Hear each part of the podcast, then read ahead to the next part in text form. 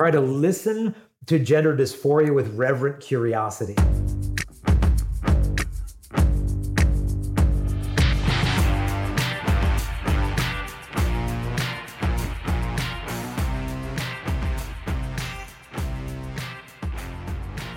Welcome, ladies and gentlemen, to Every Knee Shall Bow, your seasonal Catholic podcast on evangelization and discipleship. I'm Mike Gomer Gormley, and I am joined today by Dave, 100% male Van Vickle. How you doing, Dave? okay. That's okay. as close as I could come thanks to a middle for, name. Thanks, yeah, thanks for clarifying all that for our listeners. Our listeners have written in questions about and wondered, that. and wondered about it. They have been wondering. Let's answer the question everyone's been asking. Yeah. But today we are joined by a very special guest. Super excited. The man Jason Evert himself. How you doing today, Jason? I'm doing well. Thank you for having me on. Yeah, Jason, you have been the number one chastity speaker in the Catholic Church in America. I think of like when I think Forever, of chastity, right? I think of you. Well, okay, that sounds weird. Uh, I'd recommend thinking of something else then. uh, no, how, how can I put this? You know, Christopher West will forever be the TOB guy. Matt Mhm. Fradd is the porn guy. You are the chastity guy, which in a certain sense is all of the above, I guess, right? Uh, yeah, yeah. No, I mean, I've I've come into. Remember speaking at a Catholic high school once, and then I came into a restaurant afterwards. And there were a bunch of high school guys, and they saw me come in. They're like, "Oh, it's the sex guy," and like people that like, no, no, ch- chastity guy, chastity guy, in a public setting. So That's awesome. yeah. Yeah. Oh no, red flag, red flag. I need an adult. I need an adult. Safe Yeah. environment alert. So Yeah, exactly. Well, we're excited to have you on here because for this season, we are going through difficult topics on sexual morality, other issues that today plague our culture and tend to set a division between the church and the larger world that we find ourselves in. And for many Catholics, they feel ill equipped to deal with stuff like transgenderism and homosexuality, especially when the stuff hits home. And so, what we want to do is to create, you know, oftentimes people turn to our podcast for like one of two reasons. One is they're DRE or a, a priest or something, and they're trying to figure out how do I evangelize institutionally within the parish. Mhm. But the others is like, oh man, Thanksgiving is just a few months away, and I got four people now, including my adult children who are atheists. How do I begin the conversation with them? And so we want to be that gap. We want to fill that gap for people in their in their Catholic catechesis. You know, put us in between your Bible studies, and the goal is to communicate the love and the knowledge of Jesus Christ in His Catholic Church. And not too long ago, you were on Pints with Aquinas, and you were talking about your your new book, "Male, Female, Other: A Catholic Guide to Understanding Gender." And I loved the tone that you set because you always set a reverential tone when you're having difficult conversations with someone who may or may not agree with you. So, I guess first question is, how did you get involved deeply in this topic? Well, it was through doing the past 25 years of chastity talks that, you know, kids would come up afterwards. And, you know, I gave a talk at a high school in New York and told the students, hey, if you guys need to hang out and talk afterwards, I'll be here to listen. And the kids formed a line seven hours long. And they would come up and say, I've never said this to anyone before, but, and then it would come out the abortion, the addiction, the molestation, whatever. But just in the last five years, there's this been a hockey stick acceleration of young people approaching me questions on gender of, of this nature, parents coming to me like, what do I do? I'm divorced and having a custody battle with my husband over the kids. And yeah, my 15 year old daughter identifies as non binary and she wants top surgery. And my husband is just going along with her and he's won custody. What are my legal rights? And, you know, they're bawling their eyes out. And like, whoa, parents, catechists, kids, priests, seminarians need answers. And it's such a befuddling topic. And the, you know, you, you got a pastor and he's dealing with this and he's like, I'm sorry, they didn't teach me pastoral care for non-binary parishioners in the seminary. Like, what's our policy? And the bishop's like, I don't have a policy. What's that diocese's policy? So everybody's kind of scrambling, and I sense that. And so I figured, look, I'll read 15 books and I'll have a good handle on it, and I can write my book. And I got through the 15. I'm like, dude, I haven't even scratched the surface. Right. Like, I need to read five more on endocrinology, five more on pediatric medicine, on psychology, feminism, Marxism.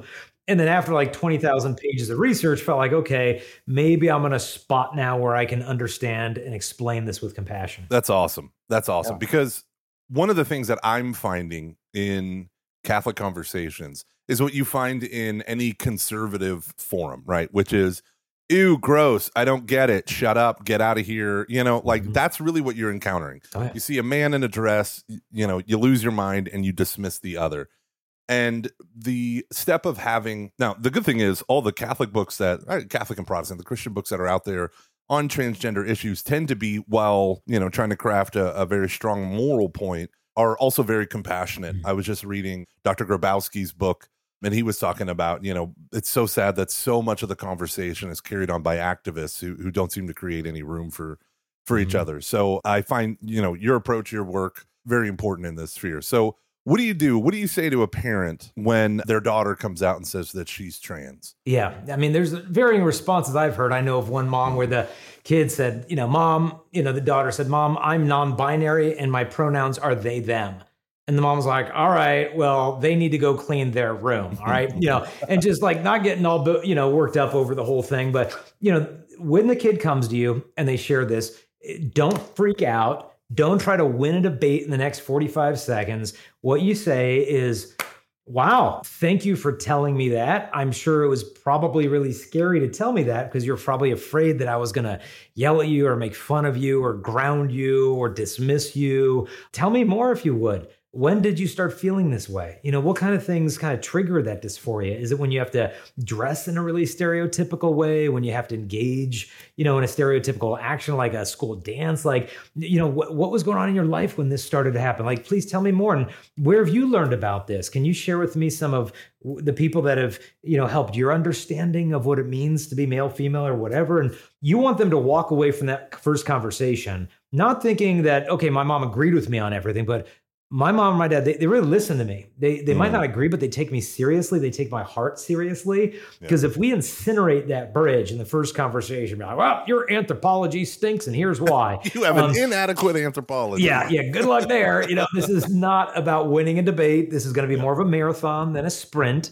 And so you want to set the tone of I'm going to listen to what you have to say. I might not always agree with you, and I love you enough to speak the truth, but I want to hear more about this. So the the posture is kind of hold on to their hand with one hand, hold on to reality with the other hand. Don't let go of either hand. Try to listen to gender dysphoria with reverent curiosity because it's often a roadmap to that person's healing because it's crying out for a deeper, legitimate, unmet need. And if all they get is shame for the feelings, then it's like, well, okay, you don't believe in my identity. You don't believe in my community of friends. You don't believe in our mission as a victimized minority. Forget you. I'm out of here. Yeah. Because heck, if I can get you to lose custody of me, the state will pay for my transitioning instead. And so we've got to make them understand I love you and I do take this seriously, but I love you enough to speak you the truth. Let's walk together in love. It's you know what's interesting about the, the hypothetical you just put out there, Mom, I'm a non-binary, is first of all, I literally have heard that exact mm-hmm. situation from a parent just recently who even used that language, right? The non-binary is that when language like that is present, it seems like the fight started way before like the gender issue, right? Like the, like Yeah. you're using Marxist language as a high schooler or a college Mhm. student, right? Like there's some weird stuff, and like I'm a you know discriminated whatever you I can't remember Yeah. the phrase you used, but it's like there's a major underlying philosophical Well, yeah. issue here. You know? No, no, you picked up on the thread that the kid has no idea. Oh, wait a minute, class distinctions, class war, the proletariat and the bourgeoisie, and like eliminating class distinctions in order to create this utopia. Wait a minute, Right. where have we heard this one before? The Right. teens haven't heard it before. You know, but there's nothing new under the sun, and so you know we can understand. Okay, i But but with that, you've got to. Okay, there was a legitimate issue at the time of Marx. Sure. You know, there there was an injustice going on, and there isn't injustice going on right now. Partly these overly rigid gender stereotypes these kids are expected to conform to. That if you're a real man, you're into this, and if you're a real woman, into that. And if you don't fit the mold, you're just not one of us. I mean, one Catholic guy just emailed me yesterday, and and he's not your stereotypical 15 year old girl on TikTok, maybe on the autistic spectrum, identifying as non-binary. No, this is a middle aged guy who's been divorced didn't find out he had autism till he was 31 and grew up with gender dysphoria. And he said, look, growing up, swimming was a dysphoric torture. School dances were hell. When I hung out with the guys, I felt like I was just mimicking the gorillas, so they didn't realize I wasn't one of them. But then when I hang out with the girls, I feel like I'm in performance mode, but it's closer to me. And just listening to his lived experience of the struggle gives you a heart of compassion for the individuals instead of like, it's either XX or XY, they're all there is to it. Yeah. You know, we, we need to formulate a more pastoral response that doesn't compromise the truth. So, can you break down for our audience? We'll do the standard thing because it's all about terminology, isn't it? What is gender? How many genders are there? And what is gender dysphoria and kind of Okay. that background? Yeah, well, the challenge with the word gender is it stinks because Yep. it can mean so many different things. It first emerged in the English language in the 14th century with reference to grammar. You know, that word is masculine, feminine, or neuter in its gender. That's predominantly the way it's always historically been used. The 15th century, it was introduced in the English language as synonymous with biological sex, but wasn't used often for that. It was not used until 1955 in the medical literature in the terms of gender roles and this idea that gender is a social construct and turning about what we have as our professions and our interests. And then even more recently, this idea of gender theory and gender identity, this internal sense of myself as male, female, both in between, or neither. And you see, like, you could easily talk past each other. Well, oh, we just had a gender reveal party. Oh, you revealed the internal sense of your child's unborn gender identity? No, no, no. Oh, oh, you mean the, the social construct of gender that is your unborn fetus? No, no, no, no, no, no, no. Like using the same word, all these different meanings. So it's a Yeah. very tangled up word that creates a lot of obfuscation when we use it. Now, gender dysphoria is an actual diagnosis in the DSM 5, which is the Diagnostic and Statistical Manual for Mental Health Disorders. And it's this deeply felt incongruence between my biological reality as biologically male or female and my internal sense of being something else. And it creates deep, profound distress. Now, historically, that's been something that's afflicted young boys and middle aged men. For a lot of the middle aged guys, it was more of a sexualization of seeing themselves in the feminine form. That's historically what it was. But with the advent of social media, we saw a massive inversion of the sex ratio, skyrocketing of adolescent girls, often on the autistic spectrum, spending massive amounts of time on social media, on their TikTok influencers and Tumblr pages, also going to typically public schools where three or four of their friends come out as trans or non binary. And before you know it, there's a half dozen or a dozen on campus. This rapid onset gender dysphoria. And so I think it's important that we distinguish what do we mean by gender and a distinction of gender dysphoria, which is something individuals struggle with, with gender theory, which is an ideology that needs to be addressed. Because if we just flatten all these layers, oh, gender, bad, let's argue against it. It's like, well, wait a minute. Now we're talking about gender theory over here. Let's also make sure we address gender dysphoria, which is a very lived, real experience of profound suffering for people. And we need to have compassion in understanding and addressing that. Yeah, you know, one of the things when you were talking there that kind of came to my mind is that, you know, I, I think I'm pretty, probably pretty sheltered when it comes to a lot of this stuff. I was working with a man who was detransitioning, and it was, it was really terrible. He's been a long time, so like he'll have lifetime effects, you know. And it wasn't a sexual thing for him. And I kind of always is like, oh, we just this is under the gay mm-hmm. banner, right? But none of what you said really was had to do with like sexual attraction. Yeah. Yeah, and that's why it's so important we not take like a cookie cutter mm-hmm. explanation as the origins of the dysphoria. For some people, it is a fetish. Yeah. For other people, it could be induced by pornography. For some people, it could be their their natural response of being abused in some manner. Mm-hmm. I mean, I, I had known of instances where the young woman was sexually abused, but the boy who was with her at the time was not abused by the uncle, and she learned from that. See, being a boy would have been safe. And so, therefore, I need to disguise the evidence of my sexual maturation as a way to feel safe in this very unsafe world. And so, that's not some sexual fetish. That's not some porn induced dysphoria, you know. But then you've got, well, it must be some TikTok thing. Well, no, there, there's kids that have deeply felt since the time they were like three or four years old that I don't want to just be a girl. I am a girl. Like this deep sense that was not given to them by YouTube. And so, we've got to respect everybody's individual story instead of thinking, oh, well, you must be this, you must be that. And that's why we have to kind of listen to that gender dysphoria with reverent curiosity And this isn't to say that if you find the root, it's just all going to go away. We don't Right. want to make Right. false promises. Right. But the more we can understand of ourselves, I think the more compassion we can have on ourselves at the same time. So yeah, so you have this multiple things, right? You have what I think maybe a lot of our listeners might be familiar with rapid onset gender dysphoria, where it tends to be linked to social groups. It tends to make its way through rounds of young girls. Like, was it like prior to 2006? There were zero in the scientific literature. There was zero women transsexuals. That term just applied to men.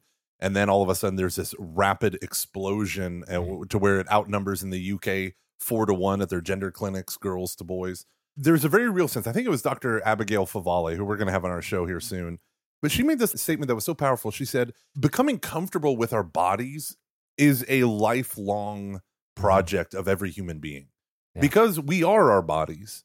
Right. And Mhm. to feel, th- I mean, this is the thing that provokes me to such like compassion for these issues to feel imprisoned and alienated completely by one's own body Yeah. um like you're in the wrong body i mean Yeah. that that must feel like a, a walking purgatory or or Mhm. prison sentence and to not care for those people is and to just want to dismiss them i don't know it it it just it's because we're not thinking about it you know all the way through like they literally feel imprisoned by their own bodies Literally, I remember one woman saying that if if our identity is defined by our sex, then we'd be slaves to our own bodies.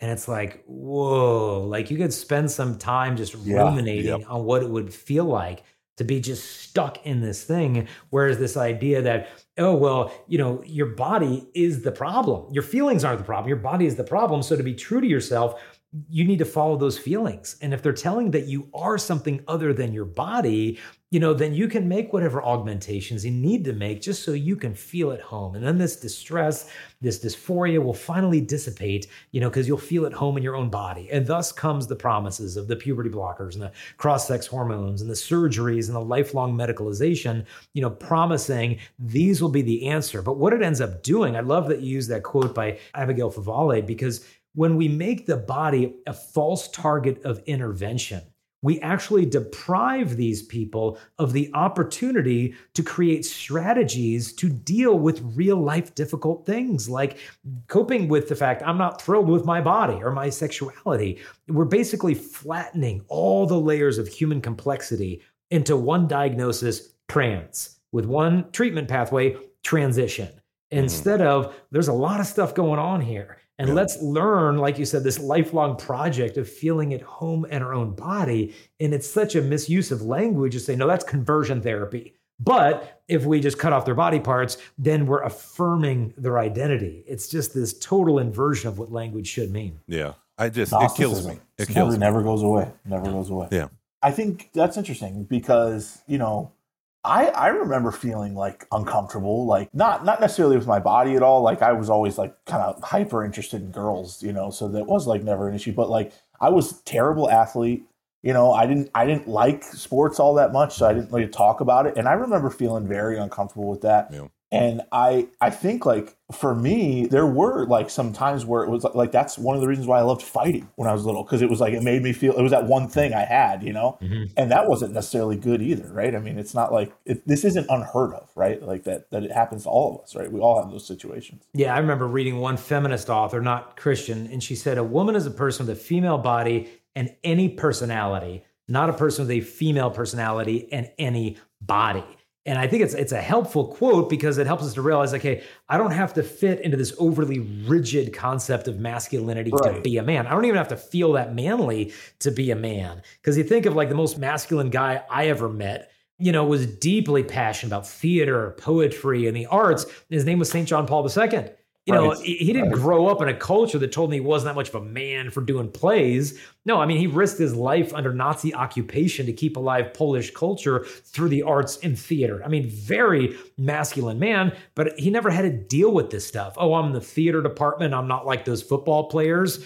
No. And, and so to me, we got to work on these overly rigid stereotypes that are inducing a lot of this unnecessary dysphoria. Yeah, but the problem is the trans movement has hardened categories of stereotypes. Yeah.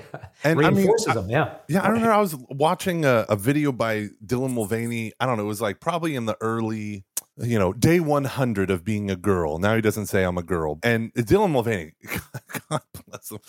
Oh man, the thing that that he said was, you have, you know, did you ever grow up playing with dolls when you were a little boy? Did you ever grow up playing with trucks when you were a little girl? Maybe you're just in the wrong body and the world is wrong about what it means. You know, now wow. you're free. You're free. And I was like, dude, and so I, I was talking about it with someone who is close to me, who remain nameless and is not uh, practicing Catholic at all and is very, very liberal. And he was like, What? That was beautifully said. What's so wrong with that? I said, Didn't you hear? Didn't you hear? If you act this one stereotypical way, right. therefore you're a girl, right. even if you have a penis. And right. if you act in this, I was like, I was, I pointed out in my childhood, I had very stereotypical things that I did as a boy, and then not at all. I am like, I was the kid who, like, all my brothers were athletes, and I'm like, I'm sensitive. Let's talk about our feelings, right? That was me, which is what makes me a great podcaster. But, um, you know you have this this experience right of of like these hardening of these stereotypes and i'm just looking at the guy and i'm like can, can he's like, well well yeah but you know and it's like not yeah but like this is one of the problems yeah. it's not a we're gonna cure people who don't fit neatly into these categories the problem is the categories are way too narrow for what it means to be a man and what it means to be a woman. I remember when it was Halloween one year. I don't know what I was, like seven years old or whatever. I was you know, parents are like, "What do you want to be for Halloween?" And I'm like, uh, "Princess Leia." Um, that's what I want to be because like I had a serious crush on her after seeing the first Star Wars, and um, I figure, okay, that's how I express my attraction. Is I'm just going to get the man buns on the side of my head and a white little dress, and my my dad's like, um, uh, how about we do robots? We'll do robots this year. I'll get some boxes, we'll spray paint them, give you a little like. Eh. I'm like, okay, whatever, that's fine, but imagine I didn't get that response from my parents. And I imagine like I lived in England, you know, next door to one of these gender clinics, like, oh, well, you're embarking on your gender journey. And what this is what that can mean. I mean, for seven or eight year old, if they're not getting the right direction, it could really throw lighter fluid on something that is a total natural way of exploring what does it mean to be male? What do these feelings mean? And so the way that I look at it is that gender stereotypes try to get a person to conform their personality to match their body. Like your body is male, oh, your personality has to fit that. But gender theory does the opposite. It tries to get a person's body to fit their personality. Meaning, if your personality's over here, we got to fit the body over there. To me, neither one of these is the correct approach. Yeah, it's horrific. Yeah, this is a new and like I don't know when this started happening, but so many like kids when I was involved in youth ministry and at a parish, like when they would come out, it would a lot of times the story would be well i was talking to a school counselor about mm-hmm. this and the school counselor would say oh that's okay you're gay or something like that yeah, oh, yeah. and i'd be like oh my gosh like that's what happened and now if you look up like anything with psychology psychiatry everyone is specializing in you know transition mm-hmm. support and all these things it's it's terrible i mean we're really losing here as far as like the the greater battle, you know, for our culture. Yeah, and you can lose your license to practice psychology in I think like a couple dozen states now if you try to get a child to realign their sense of identity with their biological reality. That that's mm-hmm. considered like rigid conversion therapy. And so you've got a lot of solid counselors out there like, "Hey, I I wish I could help you, but you know, I could lose my license to practice if I go along and help you just to feel at home in your own body. That is terrifying. One of the common arguments that you hear is, you know, obviously there are more than two genders, more than just our biological sex. What about intersex people? Right. And uh, I don't. I was wondering if you could kind of speak to that argument that people have, or intersex brains and things like that. Yeah. Well, well, the first thing you need is go. Okay, time out. Uh, so, are you telling me that we should look to the body to reveal the truth of the person? Uh, no, never mind. like, wait, wait a minute. Right. This is overturning the very foundations of gender theory that the body reveals the person. Yeah. That's point number one. Point number two is the vast majority of people who have disorders of sexual development do not identify as trans. And the vast majority of people who identify as trans have no disorders of sexual development. In fact, the very clarity of their biological reality is precisely what's triggering their dysphoria, that they're biologically not the other sex. And so, first you'll kind of lay down some of those foundational principles and then be like, okay, well, what what intersex condition are we talking about? Like what brain study are we talking about? Like you read the headlines, oh, trans brain discovered. It's like, okay, look at the research One of the biggest ones that hit the headlines was of a grand total of six deceased men five of whom had had orchiectomies, meaning their testes were removed, all of whom had decades of cross sex hormones pumped into their body. And the author of the study himself admitted because of the neuroplasticity of the brain, the hormones that we are putting in their body and the deprivation of testosterone because of the castration can actually change the structure of right. the human brain. So right. some of our findings may be limited by the neuroplasticity of the brain. Is this being caused by this? Or is this causation or correlation? And so that's some of the brain research. But then also, other studies have come out showing, well, wait a minute, your brain is actually like your biological sex, not your gender identity. Then other studies came out and said, no, it's somewhere in between. So the, the studies are conflicting, contradictory, small, and none of them are longitudinal. Uh, you know, double blind, randomized trial studies, these things are typically very small. But if they promote the agenda, it's all over the New York Times, but right. really do your homework. Now, in terms of intersex conditions, that term is pretty imprecise. You'll hear it thrown around like, yeah, did you know that there are more intersex people than redheads out there? It's pretty much the same. Whoa, whoa, whoa, time out. Oh, what do you yeah. mean by intersex? Because when we hear that, Right. I think of like a, a hermaphrodite, like like someone who has ambiguous genitalia or parts of reproductive organs of both sex. Like, what do you mean by intersex? And you really start drilling down. It's like, oh well, you know, people like men who have Klinefelters. Oh, wait a minute, Klinefelters, that's an XY male who has a functioning XY chromosome, who may sometimes have more developed breast tissue, but a lot of men can live their whole life with Klinefelters and never even know that they had it and die right. and not know that they had it. Yep. Or some people don't find out they have it until they try to conceive. They find out they're infertile and it's because they have Klinefelters. There is no disparity between their genital appearance and their chromosomal sex. This is not in a clinical sense an intersex condition, but it just gets lumped into that when it's being used as an argument. And some people will say, well, what about uh, CAIS? That's a more popular one. It's complete androgen insensitivity syndrome. And this is fascinating. This is where you have a woman who has XY chromosomes. Not only XY, she has the active SRY gene, which is typically the clear indication of male developmental pathway. But because of an enzyme deficiency in her body, her body does not respond to testosterone in the natural way. And so what will happen is she will develop anatomically female and she'll be born, oh, it's a girl, it's a girl, and it is a girl but then she hits puberty, and what ends up happening is she doesn't have her period. So they go to the doctor. Okay, I think this should have happened a long time ago. And they look in, and she doesn't even have a uterus. And in fact, instead of having ovaries, she has undescended testes that instead of producing testosterone, the body will transform that into estrogen. So she develops as a physiological female, although she does not have a uterus and she has undescended testes. She is a woman who has a disorder of sexual development. But this is not a third sex or a fourth sex or a fifth sex or an indication that gender is a spectrum. It's a disorder of sexual development, just like there can be disorders of neurological development, respiratory development. It does not constitute a third or fourth sex. So when you hear these claims thrown around, really start to ask some pressing questions, and you'll find out that the person's knowledge on the particular subject probably goes about a half of an inch deep. And if you start to dig deeper than that, they don't really know what they're talking about. And so do the homework, and you'll discover that human beings were a sexually dimorphic species. You either have, you know, a gonad of a male or female. You either typically have reproductive cells, the gametes of a sperm or an egg. That's it. There's no third, there's no fourth. You know, there's no spectrum in between, although there can be disorders of sexual development. Those don't constitute new sexes. Yeah, and, and that's where we also get the language of assigned a gender at birth was from the intersex world where you had these people who were, you know, you got these boys who were born with some sexual ambiguity as a, mm-hmm. in, in terms of their genitalia.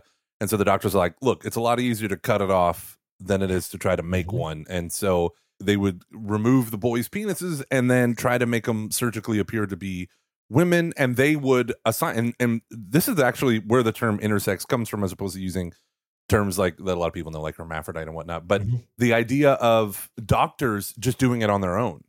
And they did it without parental knowledge parental permission without awareness of the kid without any other consultation. And so it was this huge human rights issue in the 50s and 60s that was largely resolved with you know layers of consent and a greater understanding of this that's where that phrase like assigning sex at birth originated from. Because they would, the doctor would be like, listen, he's a girl because we're going to do this surgery and blah, blah, blah. Mhm. And, and it turns out that that's like a horrible way to be a doctor, right? and it puts people through undue stress and burdens. But analogously, so let's shift to puberty, right? Because this is the big thing. This is the big thing. Now, in, in, my last youth ministry gig, I'm now out of parish ministry and I can breathe a little easier. In parish ministry, I was doing youth ministry post COVID. It was just me and I had uh, the high school juniors and seniors, and we're talking. All their parents are like hardcore Republican, conservative, MAGA hat wearing people, and all their kids are the most woke kids on the face of the earth, and they don't even know it. And so we're having these conversations, right? And one of them, you know, we talked a little bit about trans stuff and whatnot, and they said, but if I'm in the wrong body, and I was like, that's okay. Going through puberty has to be the worst thing imaginable. So why mm-hmm. can't I delay puberty until I'm an adult and can figure this stuff out? Yeah. What would you say to that? Okay, well, like, how would you go about delaying puberty? Well, you would give the kid Lupron, which is the same drug given to chemically castrate male sex offenders. Now, if you're not going through puberty when you should be, that's actually a disease. It's called Kallmann syndrome. And so this drug is inducing a diseased state in children. It's not just like pausing puberty, it's pausing neurological development, it's pausing bone development. And that's a critical window in your life. Like, if you Yeah. miss the window of bone development, you can't just recoup that when you're 36. Okay, I want to grow some bone now. Like it's done. And so we've got 15 year old boys in the trans community now having osteoporosis and broken fingers and knuckles and bones and things. And it's like, wait a minute, what's going to happen when that kid's 75 years old? I mean, how brittle is he going to be then if he skipped this window now? And when you put a kid on puberty blockers, is it, it is not a pause button.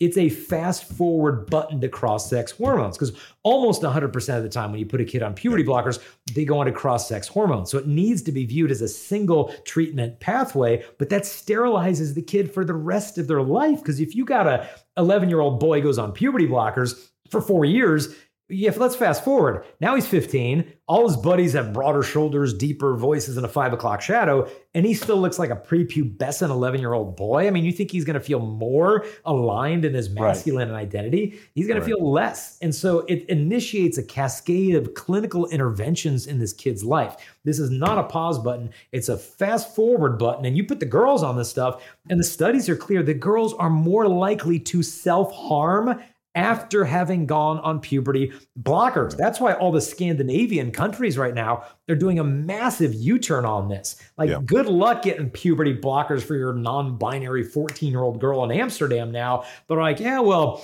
put your name on the list. Uh, we'll get back to you in about a year and a half and then we'll assess you for 9 months to see if you're a suitable candidate." And the kid's like, "What? By the time you make up your mind, my puberty is going to be finished." And it's like, Exactly. They're Right. buying themselves time because kids need to go through this. And hey, to not really like your body during puberty, welcome to the human race. Uh, the answer is not to induce Puberty was the worst. state. Yeah. Oh my goodness. Yeah. the worst. We should I do a podcast episode on just how awful puberty was for Yeah, everyone. I mean, I was promised a growth spurt, and I'm still waiting for that. It's like, what the heck?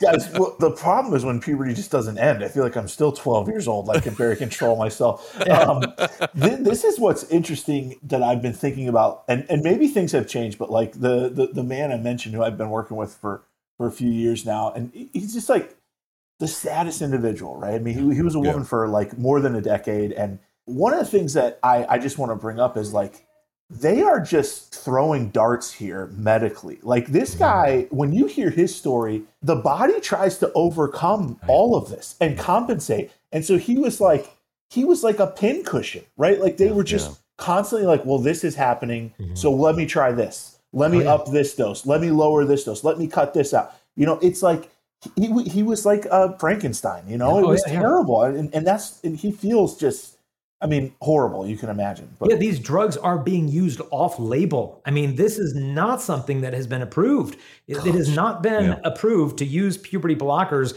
to give people to explore their gender journey. No, I mean, the time puberty blockers have been allowed historically is it's to treat precocious puberty, meaning your puberty is starting too early. Right, right, and so like they're just holding it off a little bit for Yeah. you to get to the developmentally correct time in life. And then you go off them and you resume, we have no data of like, okay, well, what happens if you just stop it when it should happen and then you never get to happen? What happens when you have a grown man who has the heart that never went through uh, the development? You, you, got a man with a child's heart in their body. How's that going to fare 30 years from now? well, yeah. we'll find out. Yeah, and we don't care is the thing. It's the ideology is possessing us, right? As yeah. a culture, it has possessed us. We are not asking common sense questions like, is this surgery going to lead to positive outcomes? You know, we just go and do all this stuff, and the horror stories are so real. And you have these 23 year olds who are waking up to broken bodies, who have infections that are chronic that'll never go away from yeah. their surgeries and they're looking at a life and they're like, I was taken advantage of by the adults who should have known better. Oh yeah, I mean, you think of Jazz right. Jennings, you know, that yeah. TV personality of trans. I mean, looks like some little cute little fifteen year old girl, you know, and they put puberty blockers on this boy. But the problem is, if you block a child's puberty eh, because oh well, they'll make it easier to transition later okay, well, what happens when he wants to have bottom surgery later to identify as female, and there's not enough genital tissue to even use for the reconstructive surgery? And so you have to harvest tissue out of their intestines to fashion a neo vagina in that person's body, which is creating a wound in the body and calling it a reproductive organ. I mean, it's like you said, yeah. the body is fighting against this. And sometimes yeah. you do the surgery, it didn't work out. Like we got to do another surgery. And then another surgery. I, I, I remember one woman I read of, she said her medical bills alone in her transition have totaled more than $1 million so far. That's one person. Somebody's getting real rich off this. Oh, yeah. I think that's the secret right here is yeah it's it's money, money, money, especially off-label drugs. I mean, you get you know that's a big. That's deal. why Planned Parenthood's getting involved in it. Oh, Abortions yeah. are going down, right. and they're right. hopping on board all this stuff now. Mary Harrington, who wrote a book, "Feminists Against Progress," she says that contraception is the first act of transhumanism, mm. and for her, because it's it's not curing a disease, yeah. it's trying to go beyond biology. Say that again. Contraception is the first act of transhumanism. Bingo. Right. So going beyond your human nature, right? And so because yeah. for her and she thinks abortion is is connected to it, uh, more or less is failed failed contraception. For her, contraception is trying to address something that is functioning healthily, correctly, necessarily, and trying to disrupt it for the sake of human imposed ends that are disruptive of what the body wants, right? So it's like human rationality, scientific rationality trying to overcome nature. And then she said you could draw a straight line from that to straight to these these drugs like what is it called lupron lupron lupron, uh-huh. lupron and all of these things of of the human mind and science trying to conquer it she said but what's the immediate effect? Why does it become so popular? And she says once we have this area of ourselves that we can conquer technologically mm-hmm. she said and then we can assert freedom over it. Because you know pregnancy is a very terrifying thing to a young woman prior to contraception right? Like the thought that i could get pregnant if i have a casual hookup that's a pretty big deal to a woman mm-hmm. and to a man who who is her prospective partner right so she said this notion of becoming unfertile right like to, to remove that from your self-conception as a human being what ends up happening is we create the the situation where there's nothing but these levels of antagonism in the human heart against our very nature Bodies. yeah right and yeah. and we keep asserting this and so and then she said the last act is we commoditize it Mm-hmm. You know, if you can contracept sex, then sex becomes free, it becomes controllable, and then it becomes a commodity. Pornography, sex work, OnlyFans, like whatever it is. And then you look at the human person now and it's like, where's all the money coming from? Where's all the money going? And it's mm-hmm. like, because we've commodified it. We've now controlled, at least in these horrific ways, we're trying to control puberty and, you know, gender development, and now we're commoditizing it right and that's the terrifying thing is you have a billion dollar industry built upon the scar tissue of children and if you think about it the terror so to speak of pregnancy doesn't actually go away. It intensifies in a person who's contracepting.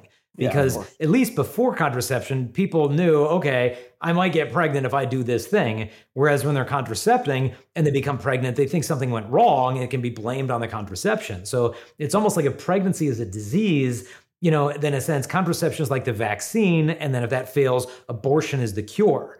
And so you have women acting against their own nature because uh, a man can have intercourse without getting pregnant, but a woman can't do that. And so, in a sense, it's giving her the reproductive role of a man in her body. Oh, good. Now I can engage in this without any risk of getting pregnant myself. And then when it happens, I saw one contraception ad. It called pregnancy the mother of all nightmares. And so that is a contraceptive mentality from the start. Oh, the mother of all nightmares. That's what Mary. uh, Have you ever heard of Mary Ellington? You ever heard of her before? Harrington. Harrington. No, I don't think so, huh? She she writes for UnHerd, which is a UK thing, and she's a she just came out with her, her book was I think it was called Feminist Against Progress. But Oh. yeah, that's her that's her big thing is we in trying to create a world where women can do whatever they want with their sexuality, aka act like men. We've chipped away at what it means to be a woman. Mhm. And that's her critique of feminism, of hardcore progressive. She would consider herself, I think, a first wave feminist, but like feminism is this increasing franticness to make women's lives as much like men's lives. Yeah. And she's like, You're annihilating the very thing that Mhm. makes us different. And why do we want to annihilate this? This is silly. Yeah. Yeah. It's almost like feminism. I think of it as kind of like a, a snake that started swallowing its own tail and has now Yeah. finally reached its head. And it's not entirely sure what to do now. It's like, wait a minute. The, the whole premise that we promoted has now cannibalized ourselves. And now, wait a minute. Do I stand up for women in sports? Do I stand up for women in the in the bathrooms? Like, what, what do I do now? Like, What happens now? yeah, right? just frozen. We're going to take a quick break right now. Folks listening to us, text EKSB to 33777. You'll get on our email list. We're going to hit Jason up with a couple of the questions about these issues, some very practical things to think about when we come back. And yeah, we'll we'll wrap up this discussion with Jason. Thank you all for listening. We'll be right back. Hi, I'm Father Gregory Pine, I'm Father Jacob Bertrand Janczyk. and we're the hosts of Catholic Classics. Join us for season two of the podcast, where we will read and explain the Confessions by St. Augustine. So, the Confessions, it's a classic, we all know that, but why read it? In this book, St. Augustine testifies to God's power, God's ability to draw him from a life of sin and error into a life of holiness and of genuine service of God's people. And not only are the Confessions a testimony to St. Augustine's life, but also a testimony to the way by which God works in each of our lives, bringing us from our sin to a life of holiness, drawing us ever more and more into God's very own life. To follow along, you can find the reading plan at ascensionpress.com slash Catholic Classics. And we're back, ladies and gentlemen. Hope that was a good message from Ascension Press. They are such lovely and handsome people. We are here with Jason Evert. He is answering all of our questions about the current gender confusion and crisis that we're going through. His wonderful book, Male, Female, Other, A Catholic Guide to Understanding Gender. It is a book that I have purchased with my own money. We want to have him on here because not only does he know JP2 and theology of the body, but he has done a lot of study in his years of ministry and chastity, encountering these questions about transgenderism. So I have a couple practical questions that I wanted to ask you about dealing with this. Like we led with, you know, what do you do when it hits home? How about this? What do you do when it hits the workplace and you're told either a with pronouns or put your pronouns in email? You know, I'm a big live not by lies kind of guy, and I Yeah. don't want to. But I'll, at the same time, I'm also a, a chicken who wants to be gainfully employed, and like you know, you're balancing so many things, right? So what what do we do in these situations? Yeah. Well, first thing is to realize probably the vast majority of people on Earth are totally on board with us in terms of this stuff. But the, it, it appears not that way because they're going along with this only as long as it's socially or economically expedient to do so. I once heard a quote that said, It's very difficult to get a man to understand something when his salary depends upon him not understanding it. And Yeah, so Upton Sinclair. Yeah, I Yeah. love that quote. you know, so uh, when it comes to this issue, I mean, you look at what, what's happened with Target and Bud Light over the last, you know, several months. That shows where people are really at with this. They're like, not on board with this. Oh, but when it comes to keeping my job so I can get food on the table, take care of my family, I'm just going to lay low and just toe the party line. Yeah. But if enough people actually speak up and say, you know, I'm not really on board with this, like you can't force me to speak a particular way, you know, that there's that side of the debate. Like we, we got to speak up for the sake of the truth. But there's another side that does need to be considered. Like let's say I'm working in the HR department at an office and and I find out that one of our employees at this big corporation has actually transitioned, you know, from male to female. And everybody here thinks that's a lady, but I know that's a dude. And so is it my job really to be the gender police and just be like, hey, did you hear about him or she or this? Like, wait a minute, I thought that was a Roberta, not Robert, whatever. You could see how exposing someone like that would be a lack of Christian charity. Okay. Is it really my job to announce this to the whole world? It really isn't. And you're probably going to incinerate any potential bridge you could have to Right. show that person the love of Christ by, by jumping the gun on it and doing that. So you can see, okay, I could see some nuances necessary. Now, this would obviously be different than your 14 year old daughter proclaiming she's got new pronouns and, well, you better go along with it. So, what I try to propose is if hearing a particular pronoun causes a considerable amount of distress to that person, then try to avoid it. Try to just work around it. You know, and the nice thing with pronouns, at least, you know, he, she, they're third person pronouns. You're not using them when the person is there typically. It's Right, more you, you, you. And so I would say try to avoid the thing. And if it really comes to a head of just like, well, you need to call me he or she or whatever, what you could say to the person is, look, you know that I love you, you know that I respect you, and I would never want to do anything to hurt you. But I also feel like if I were to use that, I feel like I'm being dishonest with you, and I don't want to do that. And, and I hope you don't reject me because my viewpoints are different than yours, and I don't reject you because your viewpoints are different than mine. I think the world's a really big place with lots of different people who believe different things, and we could learn a lot from each other if we made room for one another in our lives. And hopefully, if they hear that, take that kind of pastoral approach that I'm not rejecting you just because I disagree with you, they'll realize, okay, this isn't some hate monging bigot. This is just someone who sees Earth differently than I do. Let's celebrate diversity. You know, let's make room for inclusion because the modern idea is that really nothing is more exclusive than modern inclusivity. Right. That like, yeah, they're exclusive, unless, you're inclusive unless you disagree with us, and then it's you know off to the guillotine for you. So I said we got to be bold in speaking up, but have enough charity to realize there's a necessity for nuance in certain circumstances. Yeah, and uh, kind of along the same line, it's- it's a debate in evangelization circles now about Yeah. titles, right? I mean, it's strange that we're so obsessed with titles, like that we we want to classify ourselves in everything. You know, I had the privilege of spending a lot of time with Father John Harvey, the late Father John Harvey, the founder of Courage, and he was dead set against titles, right? He mm-hmm. would not use the word gay. He was very much like that. But there are people who say, like, well, if you're going to evangelize, you got to build that trust. I wonder, like, just how do you approach this, like, with with this kind of thing? I mean, do you when you're trying specifically to evangelize someone, not just navigate the workplace, but when you're trying to really reach a person, what how do you handle that kind of thing? Yeah, well, one, we want to make sure we're doing more listening than we are talking. A lot of times they're gonna be like, okay, how do I debate this person? It's like, no, no, no. You want to listen to the story and be the ears of Christ, not just his mouth. But we also need to be careful in terms of Catholic language. I mean, I just gave a talk last week to more than a thousand teachers in the Green Bay Diocese about this, where they wanted me to come in and give them a day of formation. And I talked about the importance of the language that we use, because if we're adopting the language of the world, in many respects, we've already lost. If I'm talking about someone who's born female, it's like, well, wait a minute. What was she five minutes before she was born? Right. What is she five minutes after the birth? What is she for all eternity? If I'm talking about someone assigned female, I mean, we've already talked about the like, Yeah. okay, did someone assign my blood type to? Am I assigned Yeah. A, B, or whatever? That's not Catholic language. The idea that there's trans women and cis women. It's like, okay, well, wait a minute. Now we're just basically saying they're both women. Or what about someone who's biologically male? Okay, is there another male who's not biological one? You can see how we've, uh, uh, Right, realizing, right. adopted all this language. But the most important one is trans. Like we've got three kids that are trans in our youth minute. No, no, no, no, no. You have three people, you have three individuals who experience gender dysphoria or who identify as trans.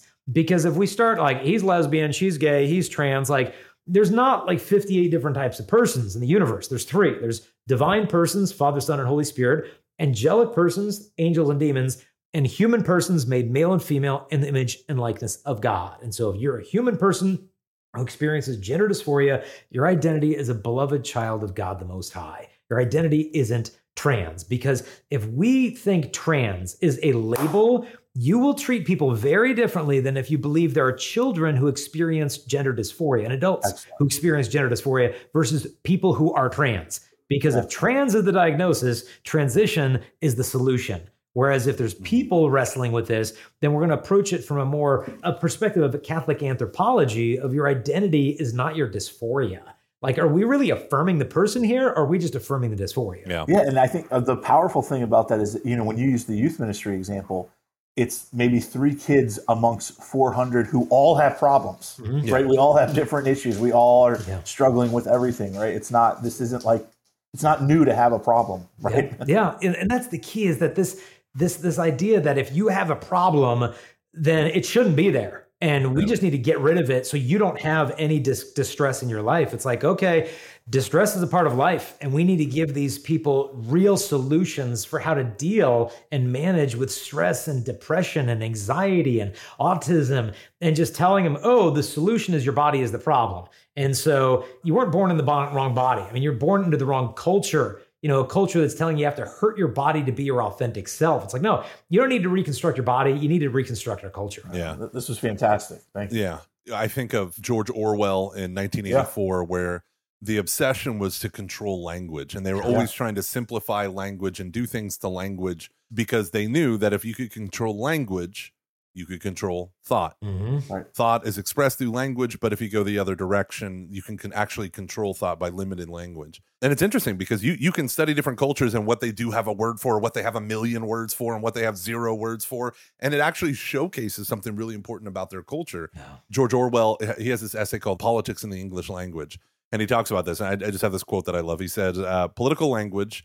And with variations, this is true of all political parties, from conservatives to anarchists, is designed to make lies sound truthful and murder respectable, and to give an appearance of solidity to pure wind. You know, 1984 and Animal Farm were written as these great, like, warning stories of Yeah. what happens when Marxism is is followed all the way in Mhm. lockstep and the totalitarianism. But this is what we see in the soft totalitarianism in the West is this, you know, everything is morally relative except for these absolute things that we made up last week. And now everyone has to be in lockstep with it. And it's terrifying for so many parents. So, again, I want to recommend your book, Male, Female, Other, and to help parents in particular. I think this is the place where it starts. Parents and youth ministers, conversations need to be had, and we need to do a ton of the listening because if we just come at it as like, well, they need to stick to their, you know, bathrooms and blah blah blah, right? We understand how the debate is played out on Fox News and MSNBC. For us as Catholics, those avenues of belligerent dismissal are cut off to us. They don't belong to us. Those are roads traveled by political pundits and and they do their thing. We are here to love people into the mm-hmm. kingdom of God, and I think your book helps us do exactly that. So thank you so much for coming on the show today. Well, you put that very well in terms of like we got to rise above the current cultural way to address this thing in an authentically Catholic. So thank you for having me on. Keep up the great work, guys. Yeah, awesome. Dave, it has been good chatting with you, sir. Thanks. It has been good. Uh, Cheerio. yeah, folks, text us EKSB at 33777. You'll get on our email list where we'll give you show notes, such as the links to purchase his book and Jason's other content that he has available. What's the main website that you're that you're running stuff out of? Chastity.com. Chastity.com. Wow. That's awesome. Yeah, that is a ground level domain. Yeah, right. right. It was owned by a satanic comic book company that wouldn't sell it to us for less than a hundred thousand dollars. And so I got some nuns on that. They did some intercessory prayer. We ended up getting it for zero for free. That, that's awesome. That's a great story. Turns out the nuns all killed them all. It Oh, was yeah, crazy. yeah. They drove. Yeah. Pulled out the big guns. Yeah. Yeah, it was crazy. Literal guns. No. Thank you all so much for listening. Uh, God bless y'all. See you later.